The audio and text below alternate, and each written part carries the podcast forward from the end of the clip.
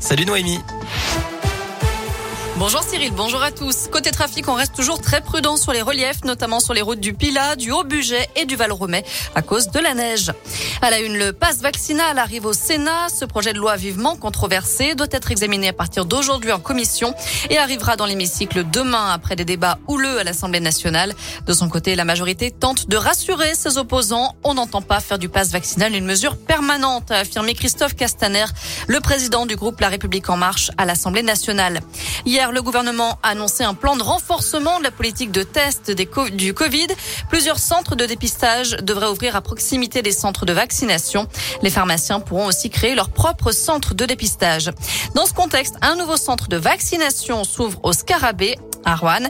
Il a été lancé ce matin à Riorges, pardon. Il sera désormais ouvert 7 jours sur 7, de 9h à 17h.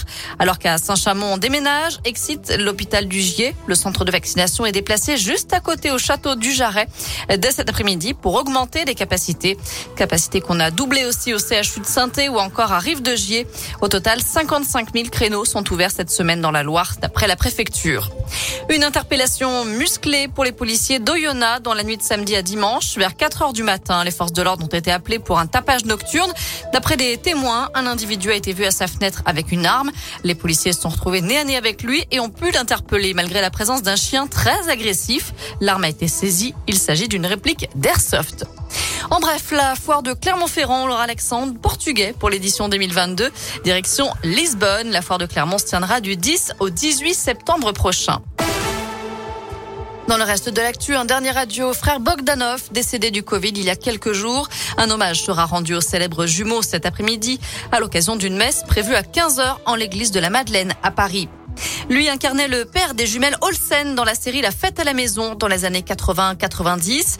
L'acteur américain Bob Saget a été retrouvé mort dans sa chambre d'hôtel en Floride.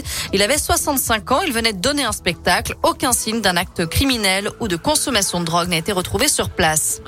Allons passer au sport avec un mot de tennis. Et Gaël de retour dans le top 20 du classement ATP après avoir remporté hier le tournoi d'Adélaïde en Australie. Tournoi de préparation de l'Open d'Australie qui débutera dans la nuit de dimanche à lundi. Novak Djokovic, lui, n'est pas encore tiré d'affaire. Ce matin, un juge australien a ordonné la libération du numéro 1 mondial du centre de rétention où il était placé. Une première victoire pour Djoko qui souhaite entrer sur le territoire sans être vacciné. Mais le gouvernement a averti qu'il pouvait encore le faire expulser du pays. Voilà pour l'essentiel de l'actu de ce lundi. Côté météo cet après-midi, pas de grand changement. Encore une alternance de nuages et de belles éclaircies dans la région. En revanche, les températures sont toujours assez fraîches. Ça ne dépasse pas les 5 degrés pour les maximales.